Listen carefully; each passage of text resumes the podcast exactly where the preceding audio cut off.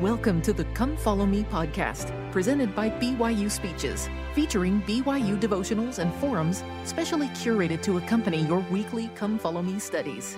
Be sure to check out our other podcasts by searching BYU Speeches wherever you get your podcasts or by visiting speeches.byu.edu slash podcasts.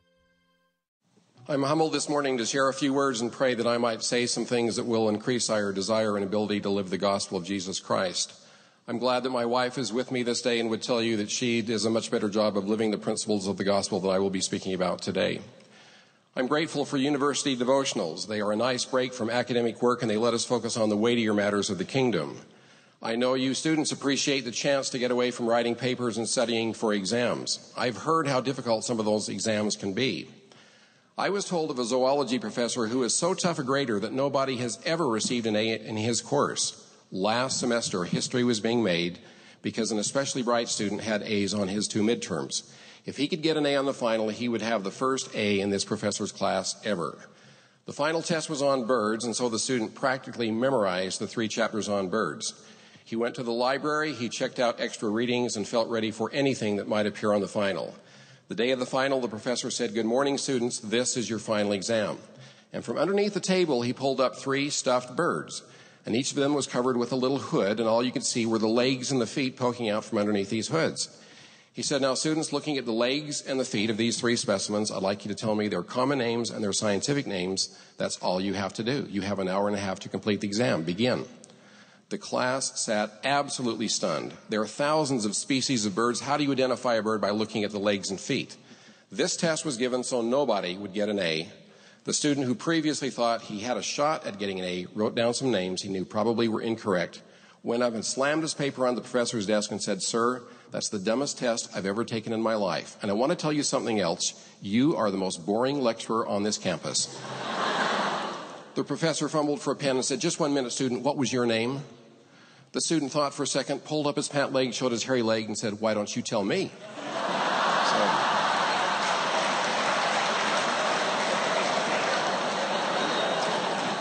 You're not supposed to applaud, but sometimes professors do need to be put in their places. now, I appreciate, I know that you appreciate this chance to have a break from academics, but I'm hoping you won't mind if I pull a short pop quiz to help explore today's subject. Please answer the following questions in your mind. Question number one What great event turned around the life of Alma the Younger? If you responded that an angel of God came down and called Alma to repentance, I would give you partial credit. Certainly that was part of the equation, but I think the story more importantly illustrates the power of remembering the Savior and thinking of Him than it illustrates the ability of angels to call us to repentance. Alma reports being tormented for three days. Sometimes we think that's some sort of record. It's not. He could have gone three months, three years, or a lifetime and still not found redemption. In other Book of Mormon stories, angels confronted individuals such as Laman and Lemuel, but no repentance and lasting change were seen. What was the difference with Alma the Younger? As he described it, quote, as I was thus racked with torment, while I was harrowed up by the memory of my many sins, behold, I remembered also to have heard my father prophesy unto the people concerning the coming of one Jesus Christ, a son of God, to atone for the sins of the world. Now, as my mind caught hold upon this thought, I cried within my heart, O Jesus, thou Son of God, have mercy on me, who am in the gall of bitterness and am encircled about by the everlasting chains of death. And now behold, when I thought this, I could remember my pains no more. Again, I believe this story illustrates the tremendous power of remembering and thinking about the Savior. The focus of this devotional talk is the need to always remember Him and to consider the blessings that come from remembering the Savior. Back to the pop quiz. Question number two. If you combine the two sacrament prayers, how many times is the phrase, and keep his commandments used? The answer is one time. It's in the blessing of the bread. Question number three. In the sacrament prayers, how many times are the phrases in remembrance and always remember him used? The answer is four times. The Lord wants us to take seriously our promise to keep his commandments. I believe he was equally serious about our promise to always remember his son. Question number four. In your average day, how many times do you remember him? In other words, if I could be with you at the end of the day and download your mental files to examine what you had thought about during the last 24 hours, how many times would I find that you had specifically, deliberately, deeply thought about the Lord Jesus Christ? We sing the song, I need thee every hour, not I need thee once in a while or occasionally. In the Doctrine and Covenants, we are told to look unto me in every thought. We are counseled to let virtue garnish our thoughts unceasingly. And in the sacramental prayers, we promise to always remember him. Now, certainly the Lord does not imply that every single thought be focused on his son. We are not mystic monks who spend the whole day in meditation. We have real jobs, real assignments, and live in the real world that requires our intellectual energy. But good disciples of the Master should frequently, throughout the day, think of the Savior in order to have His Spirit to be with them. If any of you are good devout Buddhists, I would expect that your mind frequently returns to and contemplates the teachings of Buddha. A good disciple of Confucius contemplates the teaching and virtues of that master. I am impressed with devout Muslims who at least five times a day stop their routines to pray and contemplate their relationship with Allah. How many times a day should thoughts of a good Christian return to Galilee or Gethsemane? And how frequently should covenant renewing disciples in the Church of Jesus Christ of Latter day Saints think of their Savior and Redeemer? The answer is always. At times in my life, I have been embarrassed about how little I thought about the Savior. I could have been classified as a, maybe as a good Zoramite, but certainly not a Christian. In the 31st Alma, chapter of Alma, it describes how the Zoramites worshipped. They said their hollow prayers in Rameumptom, then they, quote, they returned to their homes, never speaking of their God again, and I would insert never thinking of him either, until they had assembled themselves together again to the holy stand to offer up thanks after this manner. They didn't have time to remember the Lord. They, like we, must have been very busy people. Are you a good Zoramite? Do you remember the Savior only from sacrament meeting to sacrament meeting or just a few times throughout the week? Later in this chapter, Alma shares what the Zoramites were thinking about. Their hearts and minds were both set so much upon the things of this world. The Zoramites' hangups were materialism and a persecution of the poor. They remind me of the ghost of Jacob Marley, who asked Ebenezer Scrooge, Why did I walk through crowds of fellow beings with my eyes turned down and never raise them to that blessed star which led the wise men to a poor abode? Well, the answer is simple. His thoughts were on other things. In Marley's own words, in life, my spirit never roved beyond the narrow limits of our money changing hole. In our day, we suffer from the same busy lifestyles and materialism that afflicted the Zoramites. But we have also added a variety of additional distractions that prevent us from remembering and thinking about the Savior. Our minds are stuffed with thoughts of pop culture, entertainment, advertising, hobbies, sports, and other trivial concerns that easily crowd out those vital thoughts we should be having of the Savior. President Monson has challenged us to prepare time for Him in our lives and room for Him in our hearts. In these busy days, there are many who have time for golf, time for shopping, time for work, time for play, but no time for Christ.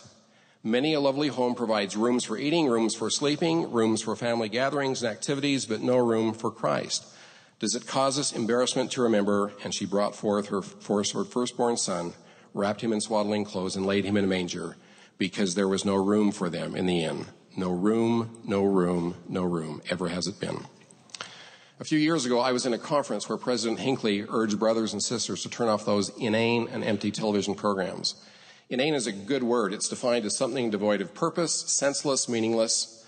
And I have observed that sometimes there are some inane mental, mental thought channels in my mind that could and should be replaced by more purposeful, deliberate thinking of the Savior. Is that true for you? In the time of the Savior, the question was put to the Pharisees, What think ye of Christ? Perhaps the more appropriate question for our day is do we think of Christ?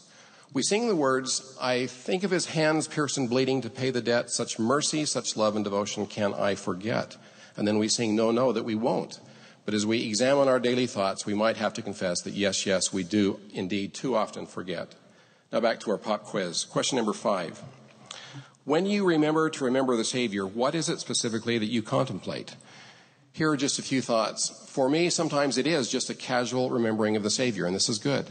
We sing the song, Jesus, the very thought of thee with sweetness fills my breast. How true. In the church office building, they have rotating printed spiritual thoughts in the elevators that are appropriately titled Uplifting Thoughts. I find that even a casual reflection upon the Savior is an uplifting thought that fills my heart with peace. But we also need to think more deeply. We are counseled to love the Lord with our heart, might, mind, and strength.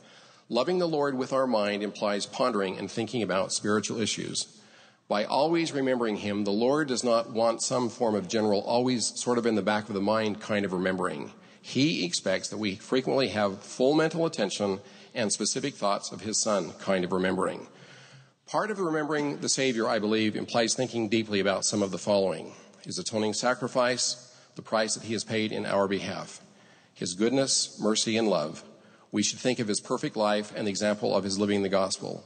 We should contemplate His teachings and the beautiful stories of His ministry. And we should also try to envision in our minds what the Savior is actually like. We should know Him.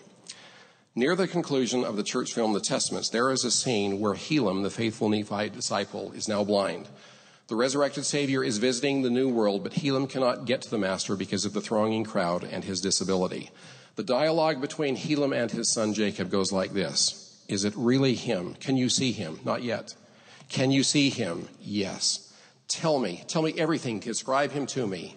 He is magnificent, Father. He is everything you imagined. Brothers and sisters, I like that portrayal of the true disciple of Jesus Christ, like Helam, that they spend a lifetime trying to envision in their minds the attributes, the qualities, the characteristics of the Savior. How clear is your mental picture of what the Savior is actually like? A good disciple will recognize him at the final judgment. In the King James Version of the Bible, the Savior tells the wicked, I never knew you, depart from me. In the Joseph Smith inspired translation, the words are, You never knew me. Perhaps it would be accurate to say, You never knew me because you never thought about me or contemplated who I was, what I did, or the attributes of my life and character. Question number six What blessings do we receive when we always remember Him? One blessing of remembering Him is an increased sense of gratitude. It was simply the fact that He remembered that made one cleansed leper so very different than the other nine. The grateful leper remembered and therefore focused his thoughts on the giver of the gift rather than on the gift itself. It is impossible to contemplate the atonement without a profound sense of gratitude and thanksgiving. Gratitude is the fertile soil from which so many other important virtues sprout. A second blessing is the increased measure of the Holy Spirit that we receive. The entire message of the sacramental blessing on the water is that as we remember the Savior, the Lord will send His Spirit to be with us. Having the influence of the Holy Ghost is not an all or nothing experience. It comes in degrees. Remembering the Savior tremendously enhances or potentiates the influence of the Holy Ghost in our lives. Remembering Him increases the guiding, directing influence that comes from Christ. We sing, Guide us, O thou great Jehovah. The Lord is my light. Lead kindly light. And Jesus, Savior, pilot me. It's a big mistake to solo pilot your ship and not take Christ as co pilot. Failing to remember the Savior often instead puts the natural man at the controls. Jesus is a far better navigator than the natural man. Another blessing of remembering him is that it recalls to us his example as to the kind of people we ought to be. We are here in the Harris Fine Arts Center. Students are instructed in the techniques of art and painting. This is not one of my skills. A few years ago, I was with my family in the Teton Mountains where our car was parked on the highway because of some road construction. I noticed an artist to the side of the road and she was painting the magnificent mountain scene. I had time to observe her technique. As a non artist, I was impressed at how much time the artist spent looking up at the vista as opposed to the time she actually spent painting on the canvas. In order to get it right, she spent a tremendous amount of time studying, contemplating, and mentally processing the scene that she was painting. There's an analogy here. Too often, you and I have our noses and brushes to the canvas of life, busily painting away, but never looking up and getting that inspiration as to what our lives are supposed to look like when we're all finished. If we want to get it right in this life, it is imperative that we lift our thoughts from the canvas of daily life and frequently remember and think about Jesus Christ. If we do, then when our life is finished, His image indeed will be painted in our countenance. We sing, God loved us, so He sent His Son, Christ Jesus, the atoning one, to show us by the path He trod the one and only way to God. As we think of the Savior, we are shown what manner of man we ought to be. One more analogy. I was recently in a toy store and saw a jigsaw puzzle that boasted of having 2,000 pieces. I am sure there are trained counselors and therapists who can help people who like to put such things together. Uh, I am not a huge fan of jigsaw puzzles, but I remember doing a few as a child, usually at Christmas time with cousins. From these experiences, I know that it is extremely difficult to put a puzzle together if you don't have the picture that's on the cover of the box. Similarly, if it's challenging to put together this earthly experience together if we don't frequently look at the, what the completed picture ought to look like. The life and perfect example of the Savior provide this picture. I suggest that you refer to it frequently. The idea of using the Savior's example as a blueprint for our own is well expressed in two primary songs. One states, I'm trying to be like Jesus, I'm following in his ways, I'm trying to love as he did in all that I do and say. And then there's an older song that I sang as a child, So Little Children, Let's You and I Try to Be Like Him, Try, Try, Try. We will never achieve it in this life, but remembering the Savior and thinking about his attributes help us come closer to the mark.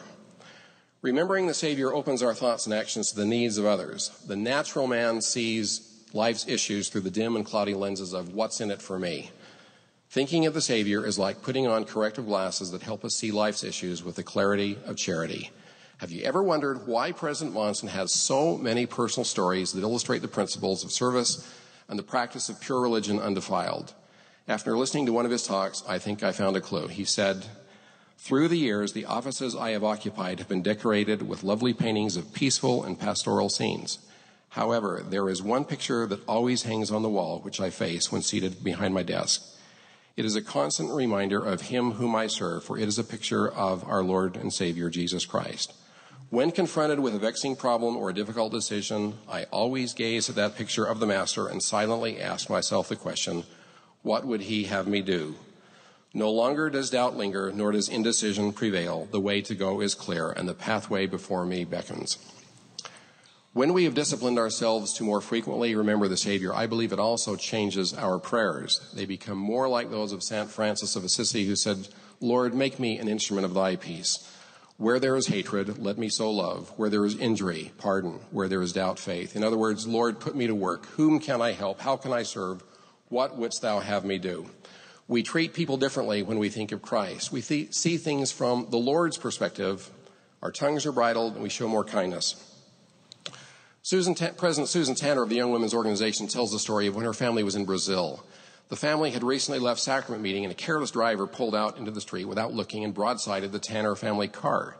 Fortunately, no one was injured. Sister Tanner said, quote, as my husband John and I got out of the, to discuss our plight with the other driver, I kept reminding him that it is not our fault. Soon he returned to the car and slowly drove back to the little farmhouse where we were living, with metal grinding against the tires on every rotation. The other car followed. All John said was, I'll explain later. When we got home, John found our little envelope of emergency cash, and he paid the family to get their car repaired. They happily left. I was astonished.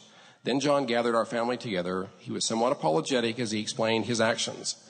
I know this accident was not our fault, but as I was negotiating with his family, the only thought in my head was that only a little over an hour ago, I had covenanted with Heavenly Father to always act as He would. I knew that if He were standing in my position, He would have had compassion on this family and would have done all He could to help them. Thinking of the Savior profoundly affects how we interact with others. And finally, thinking of the Savior helps us resist temptation and repent. How true are the words, I need thee every hour. Stay thou nearby. Temptations lose their power when thou art nigh.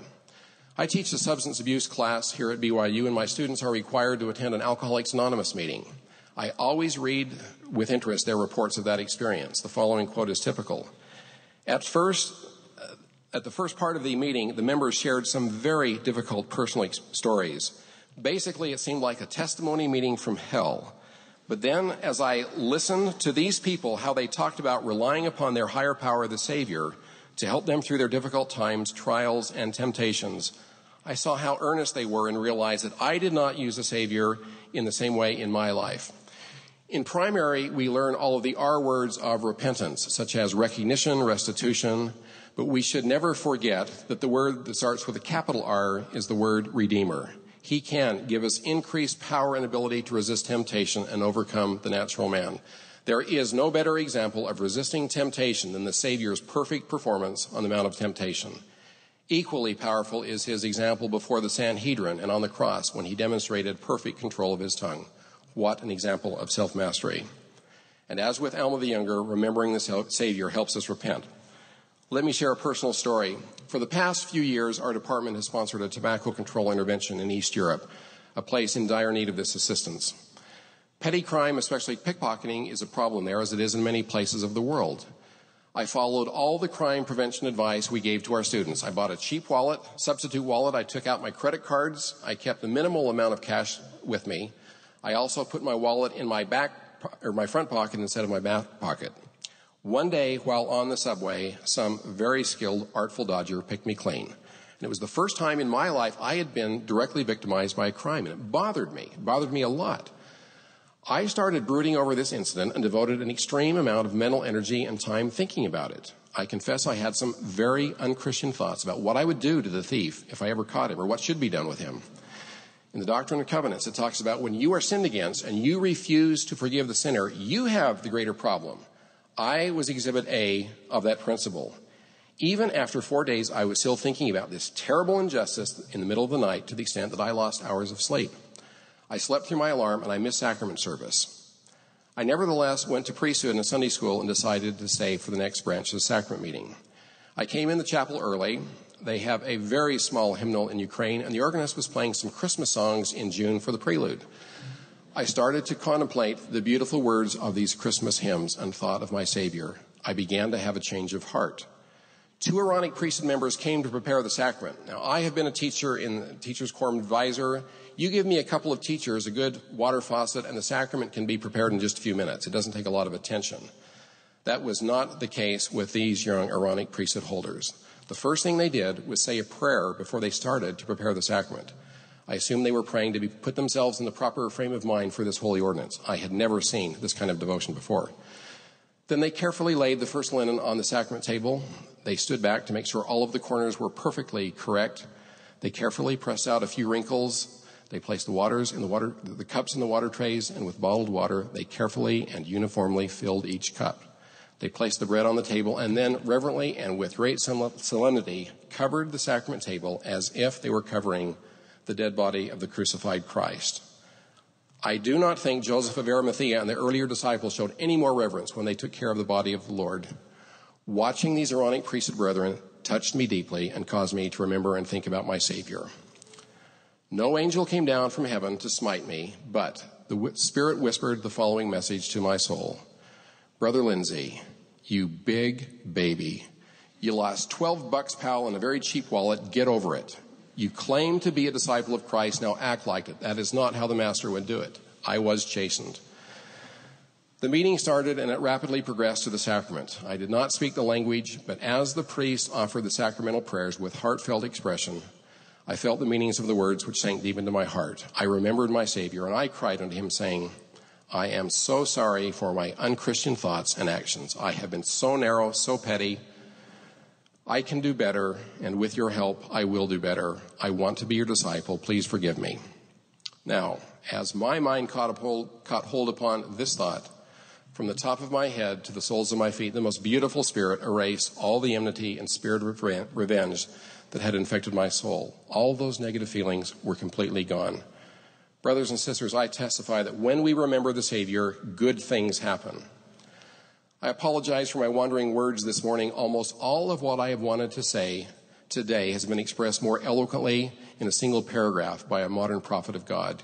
Consider this counsel from Howard W. Hunter. Let us follow the Son of God in all ways and in all walks of life. Let us make him our exemplar and our guide we should at every opportunity ask ourselves, what would Jesus do? And then be more courageous to act upon the answer. We must follow Christ in the best sense of that word. We must be about his work as he was about his father's. We should try to be like him. We must know Christ better than we know him. We must remember him more often than we remember him. We must serve him more valiantly than we serve him. Then we will drink water springing up unto eternal life, and will eat the bread of life. The prophet Alma taught that out of simple things, great things come to pass. Remembering the Savior and thinking about Him are certainly simple things, but I testify they bring mighty changes in our lives. Thinking of the Savior fills us with gratitude. It more powerfully increases the ability of the Holy Ghost to direct our lives. It changes our behavior, opens our eyes to the needs of others, and helps us resist temptation and repent. I testify each of us has the ability to train and discipline our minds to more fre- frequently remember Him. We seldom sing the fifth verse from the sacramental hymn, God loved us so He sent His Son. The final verse states, This sacrament doth represent His blood and body for me spent. Partaking now is deed for word that I remember Him, my Lord. Is deed for word means is an action for promise that we remember him, our Lord. It is my prayer that we will all more fully keep this promise to always remember the Savior. As you do, I promise you, you will be blessed and will become a more effective disciple in his holy work. I so testify in the name of Jesus Christ. Amen. You've been listening to the Come Follow Me podcast, presented by BYU Speeches. Please check out our other podcasts of recent speeches, classic speeches, and BYU Speeches compilations on love and marriage, overcoming adversity, by study and by faith, the prophet Joseph Smith, and Jesus Christ, our Savior and Redeemer. Go to speeches.byu.edu and click on podcasts for more information. You can also find all BYU Speeches podcasts at your preferred podcast provider.